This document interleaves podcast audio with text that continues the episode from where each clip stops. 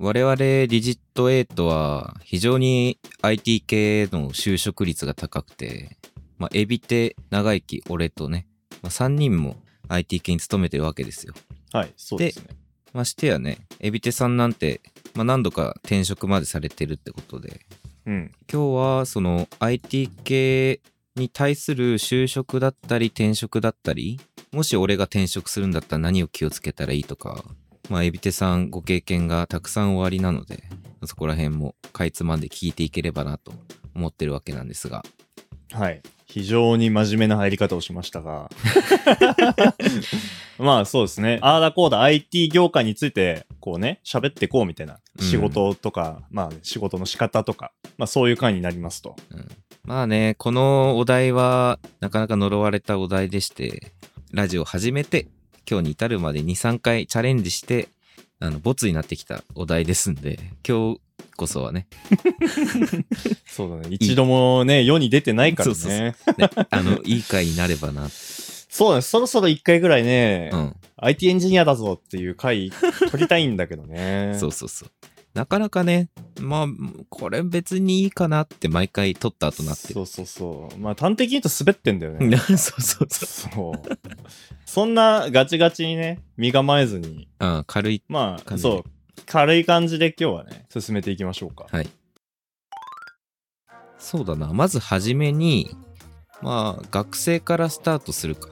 テンション。そうね、そうね。うん、順番としては。IT 系に就職するためにはとか、どういうインターンをしたらいいのかみたいな、そういう話かな。そうね、そこから話そうか。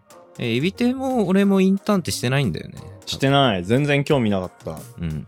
なんなら就活すらしたくなかったレベルだったからさ。まあ、それはそう。その、大体インターンって3年生ぐらいからさ、そうみんなね。考えたりとかするけどさ、うん。いやいや、僕らは軽音サークルですよ、みたいな。うん。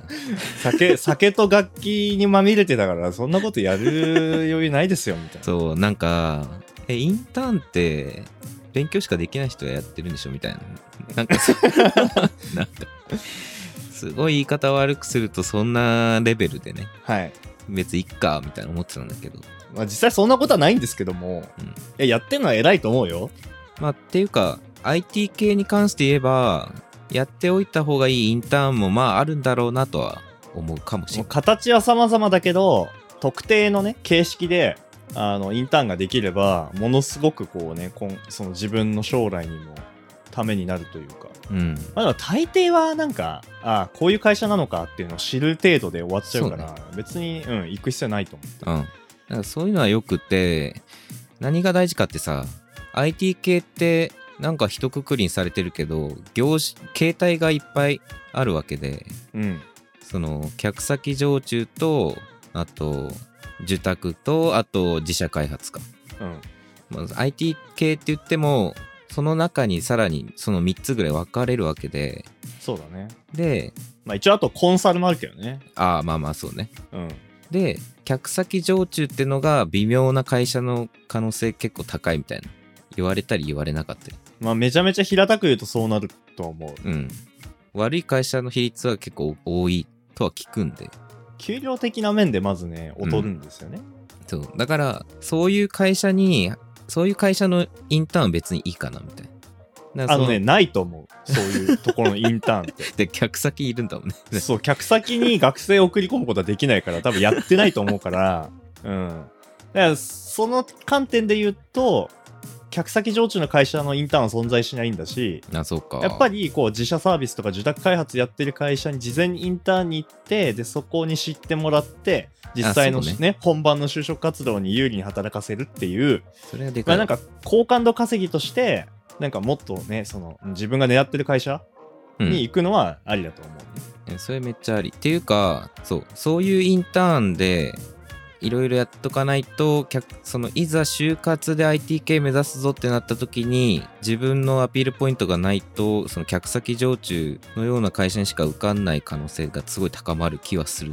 あそうそう、ここでね、もうね、しっかり言っておくんですけど、あの、今 IT 業界って正直言って誰でも入れるんですよ。マジで。まあね。もう能力一切なくても全然経験なくても入れるんだけどうん。そういう人たちの受け皿になってるのが客先常駐の人売りって言われてる人材派遣なんではい。そういう会社に入りたくないんだったらなんかもっと学生の時から事前に準備したりとかが、うんえー必要なんじゃないかなと、えー僕の実体験を踏まえて言っておきます。僕は最初の会社が人材派遣でした。な結構なんだろうこう上司からガミが言われるっていうそういうわけでもなくた単純に給料が安いとか。給料が安いのとそういう感じ？あとはあの客先常駐ってつまりは、えっと、その自分が所属してる会社の人たち全員が同じ現場で働いてるわけじゃないじゃん。うん。つまりお客さんのとこに行くってまあね字の通りなんだけど。ってなったらさお客さんの労働環境に依存するわけ。うん。だから お客さんの会社がめちゃめちゃブラックだったら自分もブラックな環境に入っていくってはいはいはいはい。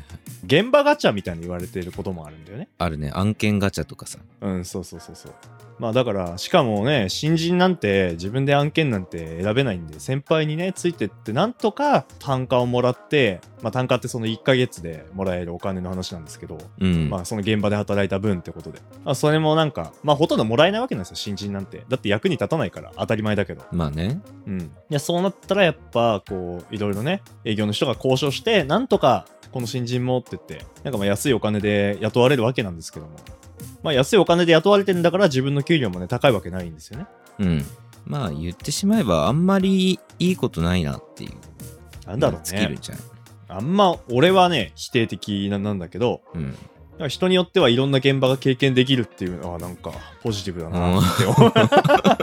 そう言いようだけど、まあ、ね、まあ、そう考えてる人もいるらしくてそういう人たちがやっぱ人材派遣にいるっぽいけどね。うん。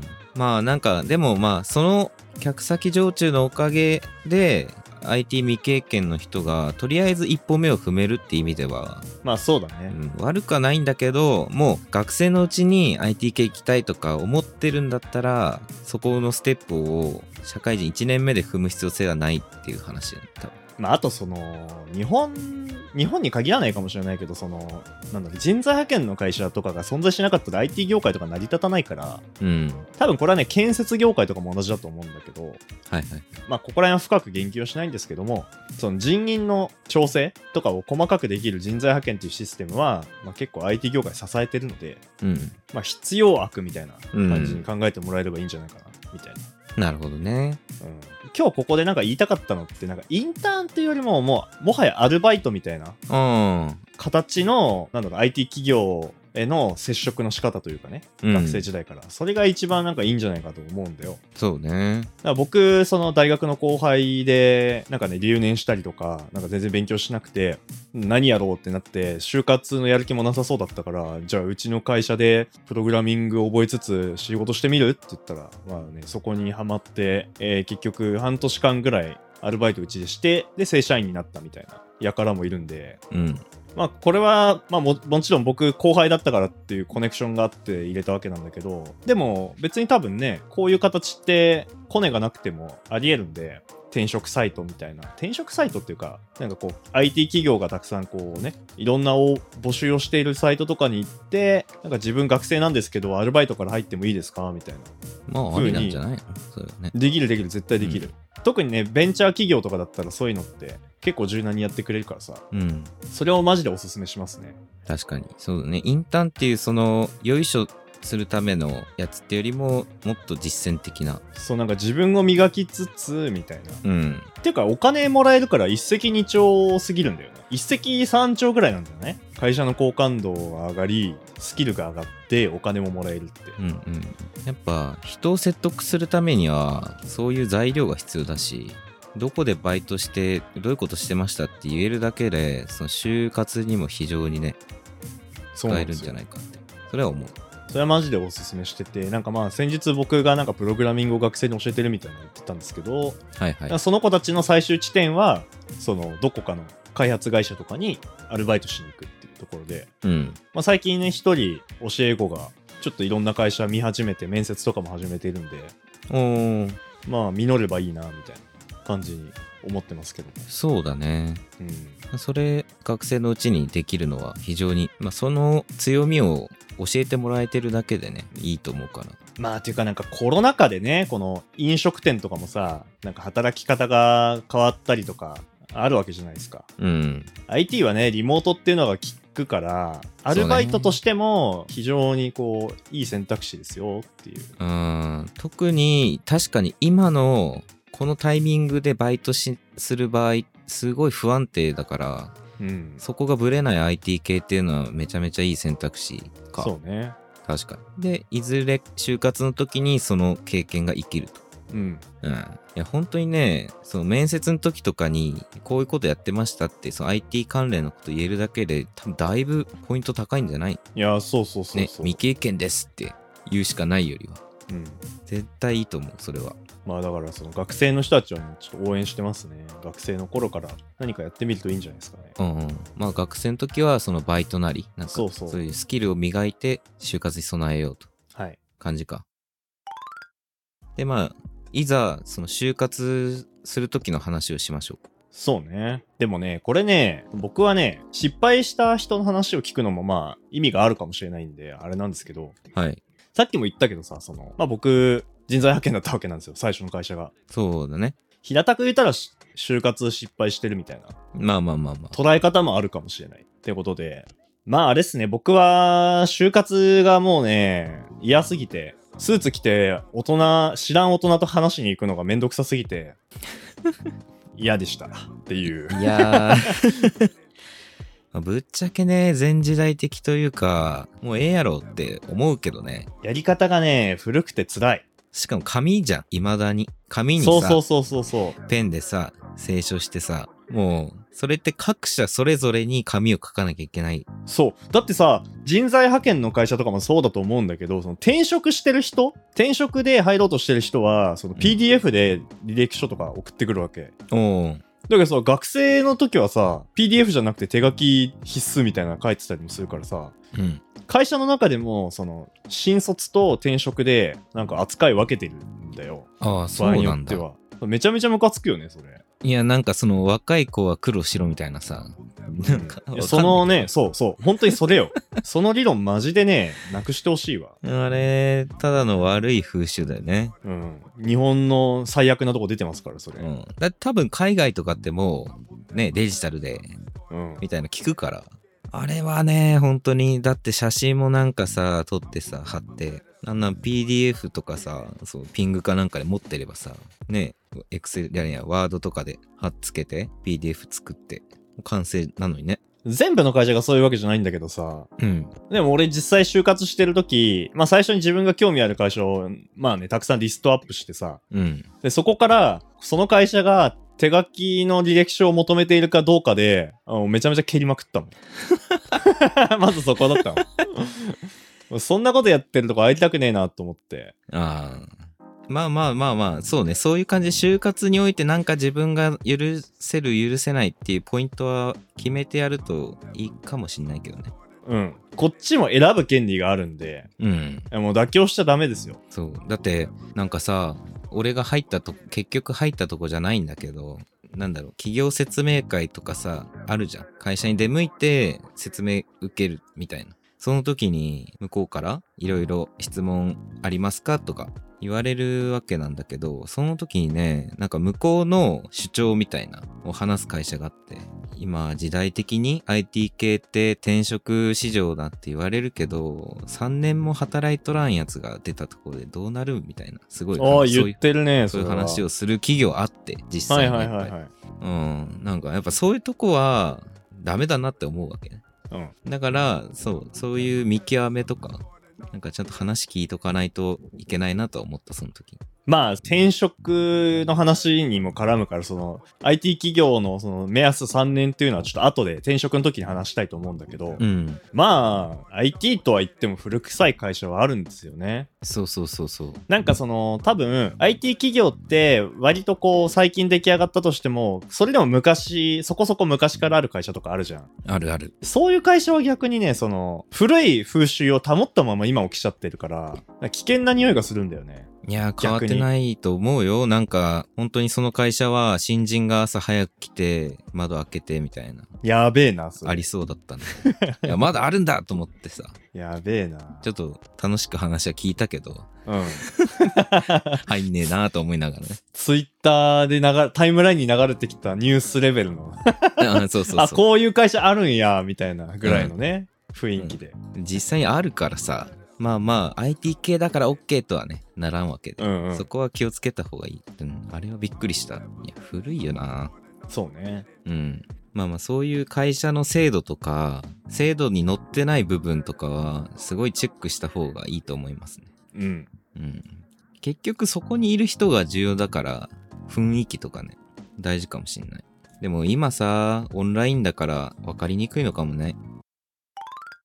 まあで次はまあ就活終わって就職しましたってところではいはい。まあ個人的に IT 系ってやっぱ転職した方がいいなって思うんですよねあ、カニくんもそう思ってるんだ。うん、まあそれには理由があって、まあ、そう IT 系って言ってもいろんな案件があって、で、一つの会社でずっと同じことを続けるっていうよりも、スキル面で言うと、まあ別の会社に入って違う案件で違うものを習得できるとか、IT 系の人にとってはそれはすごいメリットだなっていうのと、一つの企業で給料を上げるのってすごく大変だと思うんですよね。うん。適切なだからその人のスキルを見て本来の適正価格をもらえるようになるための非常に簡単な方法が転職だと俺は思ってるんで、うん。その通りだと思うよ。うん、すごくうんそれは、まあ、やった方がいいなってそもそも思ってるんですけどで、まあ、そう転職の話をしたいわけですよね。はいはいはい。まあ、本日の本題。うん、まあまあ、まあ、今ね俺が言った話にの通り俺も転職するべきだなと思うんですけどまあエビテさんはねすでにされてるんでもちろんそっち派ってことではい。実際さ転職は楽なもんなんですか？その転職するっていう転職活動自体が。うんうーん。僕、転職活動しした、するってなった時に、まあ、会社、見てる会社の数はそんな大したことないし、なんか面接行ってる数も大したことないとは思うんだよね。ああそうん。だから割とこう、毎回ビビッと来て、あ、いいな、この会社って思うところが一個見つかって、そこになんか面接でこう全力注いでそこに内定もらって終わりみたいな。だからなんか途中でこう、他のね、受けようと思ってた会社とかはなんか、ね、お断りのメールみたいなの送って、おしまいとかやるから、あんまりこう、苦労してる感じはしないかな、転職活動。うああまあコストはそんなかかってなそうやなうん。うんまあそれだったらなおさらねやった方がいいかもその転職あーまあ就活はね経験したんでわかるんですけど転職活動転活っていうの？あんま言わんけどね。転活まあ。まあ転活うんなんか食べ物みたいな。うどんとかにふりかけそうな 名前になっちゃってますけど。うん、まあその転活をねやるときにな何聞かれるの？やっぱもうちょっとやっぱて就職活動の時よりは具体的な質問が飛んでくるんかな？まあ就活って結局その、まあ、学生相手なんで、うん結構違うんで、もう質問の内容がね。はいはいなんかその、学生相手だったら、その、新卒に対してとかだったら、その、学生の時何してきたかみたいな、聞くじゃん。うんで、なんかサークル頑張りましたみたいな。はいはい正直言ってあれ何を頑張ったかとかじゃなくてさ、その、それを自分がどう主張してるのかみたいなのが多分聞きたいだけなんだと思うね。そうだねうん。だ知らんし、そんな。えうん本当に頑張ったのかも。だから自分がじ、ね、頑張ってきたと思うものをどう表現できるかみたいなところがうんうん欲しいと思うんだけど、そこは多分、あの、転職の時とは違くて、うんあ結局その、なんだろうな。スキルが転職の場合、で、転職の場合だったらスキルが低ければその分だけ給料っていうのは落ちるわけなんですよ。はい当たり前なんですけど。うん。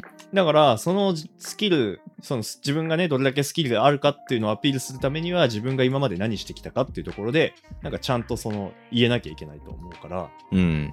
まあだから具体的にこう、こう、こういう業務やってきましたとか、はいはい。っていうのはちゃんと言えなきゃいけないし、まああとは、多分今だったらね、結構大事にししてる会社は多いと思うんだけど、その自分の会社に、まあ、弊社に入って何をしたいかっていうのが一番大事なんじゃないかなと思うんだよね。ああまあそこもより具体性が多分あるのかな？就活の時よりはうん。多分、新卒の子に何したいかとか言われてもなんか、頑張りたいですとかしかうん言えないじゃ。うんんだってね、未経験の子はね、どういう仕事をするのかもあまりよく分かってないはずだから。はいはいはいそこでペラペラさ、なんかね、フロントエンドのスペシャリストになり、そこからバックエンドに移りみたいなこと言えるやつは、もうちょっとかじりすぎてて、キモいんで、まあ頑張ってって 思うけど、うん。大体がそうじゃないから、うん。うん、まあだから転職の時は、俺が、ね、さ最近もなんか転職の相談とかを知り合いに乗ってた時に言ったんだけど、うん。前職ではこういうところが自分には合わなかったです。でも前職でこういう部分は非常に経験として、まあ、あの、良かった。だから、それを踏まえて、まあ、御社でこういうことをやりたいですっていう、まあ、なんか起承転結含めた、はいはいはいまあ、。一文で成り立つような、なんか言い方すると、うまくいくんじゃないかなっていう気はしてる。うん、それ確かにね。だから、自分がいいと思ったところを、御社では伸ばせそうですっていうアピールってことでしょ、で単純になんか前職のこういうとこが嫌でしたで終わると、なんかその、本当にうちに来る意味あるのっていう多分質問を厳しい人だったらすると思うんだよね。そうだね。うん。具体的にここの会社だったらこれができるから入りたいんです。みたいな言えたら、うん。すうん。普通に内定もらえるんじゃないですか。なんでうちなのっていうところをカバーできたらいいよねっていううん。ことで。実際にね、どれだけできるできるか知らんよ、みんなこう、IT 的なスキルでね。うん。考えて。でも、結構ね、転職活動とか、まあこれは就職活動もそうかもしれないけどね、話術だと思うんだよね。まああれ外交だからね。うん。完全に。上手に喋れればね、絶対いけるのよね。まあ、特に転職に至っては何かしらね、その IT 系から IT 系にって場合は、同じ職業、同じ業態なわけだから、うん。何かやってるのは確実なわけで、まあ、それをどううまく表現するかみたいそうね。なことになってくるか。うん。いや、それでもでもダメな場合もあるんだよね。おー、なんか僕、あのーまあ、とある会社をネームバリューだけで受けて、うん。で、なんか全然俺が担当したことなかった分野の募集だったんだけど、うん。まあとりあえず受けてみようって思って、結構粘ったんだよね。だから、二次選考まで行けたの。おー、書類通って一次通って二次行ったんだけど、でも最後普通に落とされて、うん。まああれはね、普通に俺のスキルセット的に噛み合わなかったなっていうのもあったりするから、まあそこら辺がそもそもマッチしてるんだったら、チャンスは大いにあるんじゃねって思うね。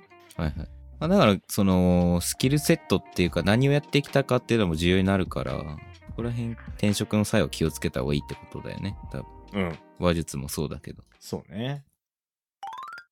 うん。まあ、エビテさんは結局その転職を2回ぐらいやったわけなのか。そうね。今3社目なんで2回転職活動したね、うん。なんか、メリット、デメリットみたいなの、その経験済みな部分で。ありますかね？メリット。まあメリットだらけなんだけど、うん。逆に先にデメリットから話すと、デメリットはまあ、なんだろうな。転職活動とかしたりとか、入社のタイミングとかが噛み合わないと、年間で考えると給料がちょっと減ったりとかするんで、そこ、そこかな？あ隙間期間があるよってい そうそうそうそうそう。だから俺さ、コロナのせいでさ、入社がちょっと遅くなったりとかして、うん。なんかちょっと金銭的にきつい期間があったりとかしたし、割とこうリアルに考えてもあるのよ、そういうのが。まあね、もらえない期間がただ1、2ヶ月あるだけで、何十万と損失なわけだからね、そうなんですよ結局。まあだからその給料上げたくて転職したはいいものの、なんか最初の年は結局給料が上がったわけではないというか、総合的に考えたら。はいはいはいはい。まあなんかありえない話ではないんで、まあそこは注意が必要かもしれないですね。確かに。まああとはそのお金にちょっと繋がってくるんだけど、まあ結局そのね、現職の状態で転職活動するってなったら、まあ仕事が終わってから、まあ夜19時、10なんか20時とかそのぐらいの時間に、まあ別の会社のね、その面接に行ったりとかするわけなんだけど、うん。まあそれ結構コストが高いというか、ね、エネルギー必要で大変って思う人もいるから、まあ逆にこう、もう先にね、今の会社辞めちゃって、もう転職活動のみにこう生活を絞って力を入れてやるみたいな場合は、結局ね、その分だけ働かないんでお金が必要になったりとかするし、うん。まあそこら辺のやりくりをね、どうするかっていうのは、まあ難しいかな。確かに、でも辞めて転職活動するって相当ヤンキーだと思うけどな。なんか人によってはいるけどねてか俺も今の会社入る前は、うん。内定もらう前にもう辞めるって前の会社に言って、それで転職活動を続けてたし、まあまあ先に言うのはいいかもしらんけどね。あの、人によってはね、そうした方がうん。転職活動に本気になれる。多分その意思ってすごい大事じゃん。多分そうそうそうそうそう。19時とかあさ、は8時にさ、やるわけだからさ。なんか途中でさ、あなんか転職活動めんどくさくなってきたな。やめよう、みたいなうん。人も本当にいるのよ、世の中には。でもなんかそうなる人って、正直言って、辞めたいっていう気持ちが、まだまだ弱いんですよ。うん。だから、えじゃあもう別に今の会社に残ればいいじゃんって俺は思うんだよね。はいはいはいはい。だからどうしても転職して新しい環境に入りたいっていう人は、まあ多分結局その、あんま関係ないと思うんだよね。し今の仕事を辞めても辞めなくても。結局ちゃんと転職活動できる人だと思うのね。うん。うん。まあでも俺はなんか、まあ単純にね、前の会社の仕事の切り的にね、早めに辞めた方が都合良かったんで、それで辞めつつ、うん。のんびり転職活動して選んで入ったみたいな感じではある。はいはい。それも一つの選択肢ですよっていう。そうね。はい。まあちょっと長くなったんだけど、まあまとめるとそういうお金面のデメリットとかエネルギーとかのね、リスクというか大変さがあるんだけど、うん。まあ、メリットで考えたら、まあそれはね、給料は自分の転職活動の腕にもよるけど、大体増えてるはずなんですよ。まあ、増えててほしいよね。まあそれでね、なんか給料 万が一下がったりとかしたらもうそれ、うん転職成功なのかみたいなところもあるから、うん。まああれですけど、まあ、業種を変えるとかだったら、一旦下がるとか聞くけどね。まあ未経験から IT 業界に入るってなったら、まあなんかそれ、もうほとんど新卒扱いと変わらんから、うん。ちょっとね、なんかビジネスマナーが分かってる新卒ぐらいの存在になるから、まあ給料上がらんかもしれんけど、まあエンジニアからエンジニアとかだったら絶対にね、給料上げないと意味ないんじゃないかなと思うんで。いまあまあまあ、それはね。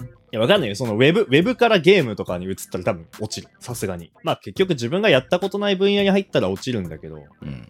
変えたいっていうのはきっと、なんか別の分野で自分頑張りたいって気持ちがあるはずだから、まあ一旦落ちてもしょうがないと思うんだよね。それはそうね。うん。それは頑張ってってなるけど。まあ、そうじゃなかったら、頑張ってあげようぜっていう。そう。まあ大体給料上がってるはずですよ。うんまああとはその給料だけじゃなくてきっとね、労働環境も含めていい会社選んでるはずだから、まあい今時だけどなんかリモートができない会社だったからリモートができるところに行きたいとか、うん。だったらね、そういうのも含めていい労働環境に移れたとか、そういうメリットもあるけど、まあ、蓋開けてみたらそういう会社じゃなかったってパターンもあるから怖いよね、それは。まあね。うん。騙されたみたいな。うん。まあ一応エビテは今んとこうまくいってんのかなうん。俺はもう全然ギャップを感じてないな、今までの会社に。うん。こういう会社だろうなと思ったらそういう会社だったみたいな。なるほど。まあそれは良かっまあ、運がいいかな、俺は。た。うん。もしかしたらそうかもしれん。まあ、あとはなんか人脈が増やせるかな。IT 企業でし仕事してる場合はね、人脈大事なんで、はい。そこら辺は大切にした方がいいかな。現に今の会社は前の会社に勤めてた後輩が入ったりとかしてるんで、おお。まあ、そういうコネクションがあるから、なんか自分の働きやすい環境を作れたりもするんで、まあ、つながりは大事ということで、うんまあ、一つの会社にずっといるだけじゃそこら辺は広まらないんで、転職も知り合いを増やすっていうメリットはあるから。はいはい。まあ基本的に転職はいいぞっていう。まあ、平たく言うとそうだね。うん。まあ、あとなんかさっき話したけど、その、ね、3年同じ会社に入れないどうこうみたいなあ、そうそうそうそう。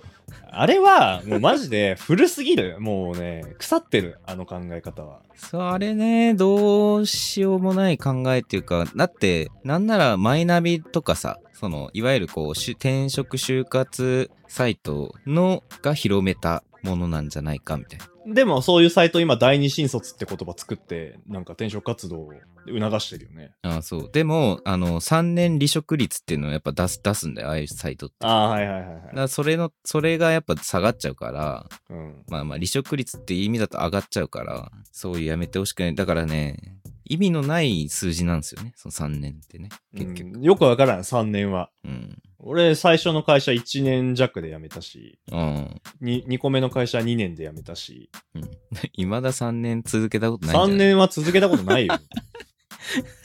いや、い今の会社わかんないよ。このまま3年以上いるかもしれないし。うん。わからないけども。まあでもなんかその、数字にとらわれる必要性って全くないと思うけど。ないないないない。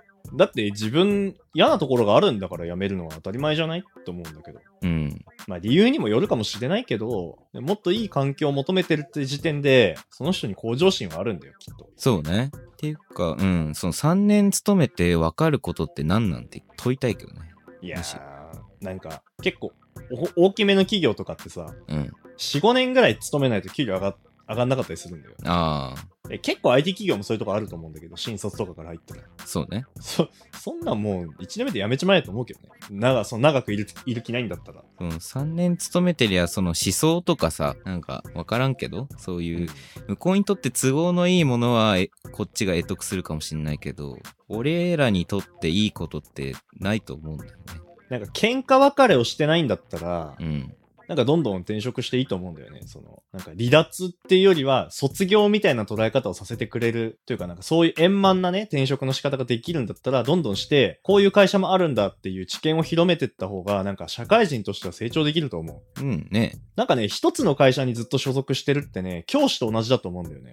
ほう。教師。呪術廻戦っていう漫画で、うん。皮肉を言う登場人物がいて、なんか、こいつらはお大きな子供だみたいな。こいつらは社会を経験してなくて、学校っていう場所にずっといるから、ね、実際社会人ではないみたいはいはいはい。のようなことを言うんですけど、うん。一つの会社に勤めてたら、俺なんかそれと一緒なんじゃないかなと思うんだよね。競技の社会しかわかんないわけだもんね。その、うん。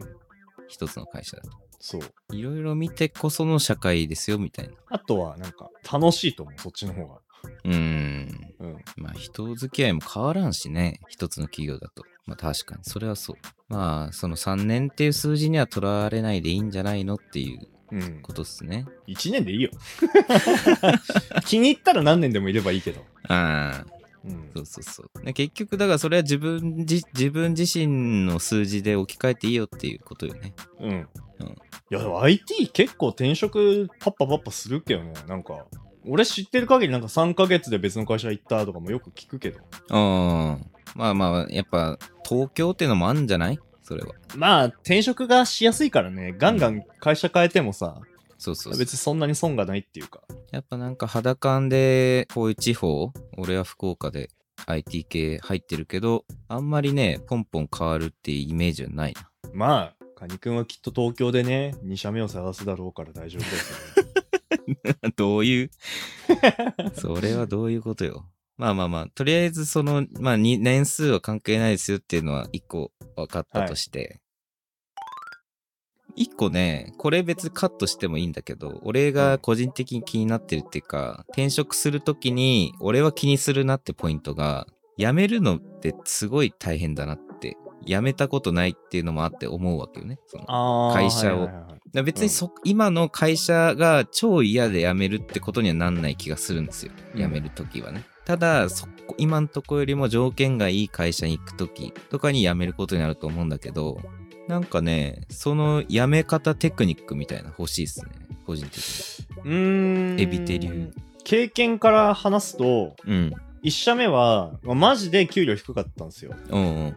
地方かよっていうぐらい低かったんで、いや、僕も悪いんだよ。僕がちゃんと就職活動しなかったから、そういうね、会社に入っちゃって、低い給料で働いてたんだけど、うん。でも、最初の会社で学んだことを活かすと、あれこれ別の会社転職できんじゃね？と思って転職活動したらいけたのね。うん。全然高い給料で。だから、そこに入りますって言ったら、まあ、そうだな、その金額はちょっとさすがにうちでは出せんって言われて、それでまあ、しょうがないって言って、普通に向こうも承諾したような感じ。おー、あ、じゃあ、転職活動が終わった後に、うん。この金額で僕は転職しますって話したわけね。まあなんか、ぼかしつつ、全然今よりも高い給料で、あの、雇ってくれるとこがあるんですって言ったら、うんそれはちょっとうちでは、一応なんか、新卒で入ったからさ、うん。向こうも引き止めようとしたんだけどさ、ああ、そうそうそう。新卒ってさ、そういう扱いされるんかなと思って。さすがにされる。うん。うん。なんならだって、俺が転職するために辞めるって言った時に、俺の同期一人、同じようなタイミングで言ったからさ、俺の、俺同期って自分含めて4人、4人しかいない代なんだけど、ん前、一最初の会社。うん。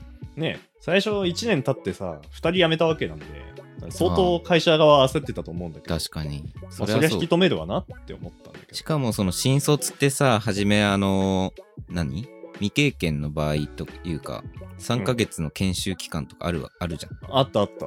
とか、えーそのリターンが少ないのに、その値段を上げてるとかさ、その人がその値段分稼いでないけど、ちゃんと上げてるっていうか、そのマイナスがやっぱ新卒って多いみたいな。まあ最初はね、もう、うん、本当にリスクしかないんですけど。なんかそいそいつらが1年で辞めたらそりゃあねマイナスで終わるわけでその投資投資って考え方すると、まあそうですね。まあ失敗なわけでね。まあ失敗なんですけど、それをね、その僕ら側がしそのね、気負うことはないというか、そんなのね、知ったことじゃないんで、全然気を使う必要はないと思ってて。なるほどね。うん。だって結局給料低いとか、何かしら不満があるんだったら、それはもう辞める要素でしかないから、や,、うん辞めればいいよ、それは。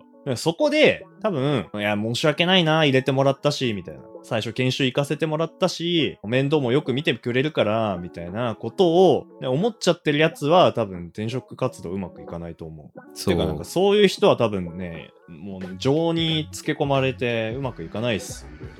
うん、でも、やっぱね、そういう人多いんでね。多分。日本人は多いと思いますね、それ。うん、だから、そこをね、切り替えた方がいいよってうん。ことっすよね。多分。ちょっとずれてますよ、それは。うん。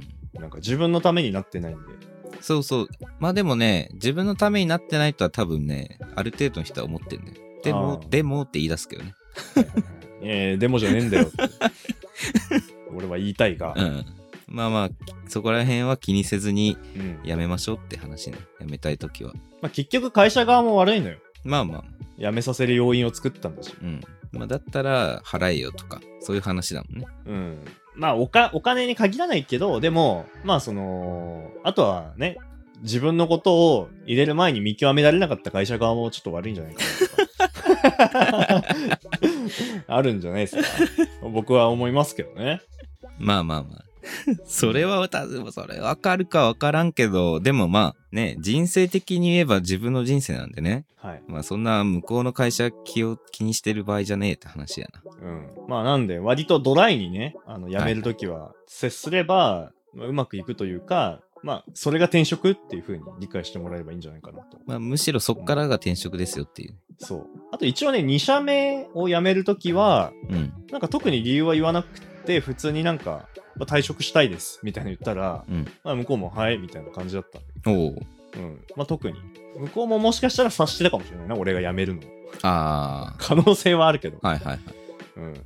なんかさ、3人目として入ったんですよ、2, 社目は。なんかそうだね。小さ社いところに。、長社長、先輩エンジニア1人の状態でそこに俺が入って、でもなんか20人弱ぐらいの会社には一旦なったんだけど、うん。僕は一応マネージャーとしていろいろやらせてもろて、うん。なんか頑張ってたんですけど、まあなんか飽きが来ちゃって、その環境に。はい。なんかあんま面白くないな、みたいな思って、新しいところに行こうってなったんだけど、なんかその多分、飽きてる態度が出ちゃってたかもしれないんで、社長にバレてたかもしれないんで、絶対バレてたろうな。うん僕態度に出ちゃうんでね。うん。まあだから、スッてやめれたけど。うんその、そうやってこっそり態度に出しとくのもいいかもしれない。まあ、あと、その、なんだろうな。なんかそこでぐちぐち言わないところも、当時の社長のいいところだったなと思うんだよね。ああ。で結構ドライな人なの、実際。だから、それが逆にこう、いい会社を作ってたんじゃないかなと思うんだよね、当時。はいはいはい。辞めたい人はとっとと辞めればいいみたいな。うん。去る者を追わずというか。なるほど。まあ、だからそういう人が増えてくれたら嬉しいけど。まあ会社としては、なんだろう。従来の日本企業ってやっぱその代謝が悪いっていうか、まあ、おっさんになるまでずっといるみたいなのが昔の会社のやり方ですからね。うん。まあ、その神話はすでに崩れてるのに、その形態変わらないっていうのはもうおかしな話なんで、うん。いやー、終身雇用は早くね、消滅してほしいですよね。だからそういう会社が増えると、よりね、転職もしやすいから。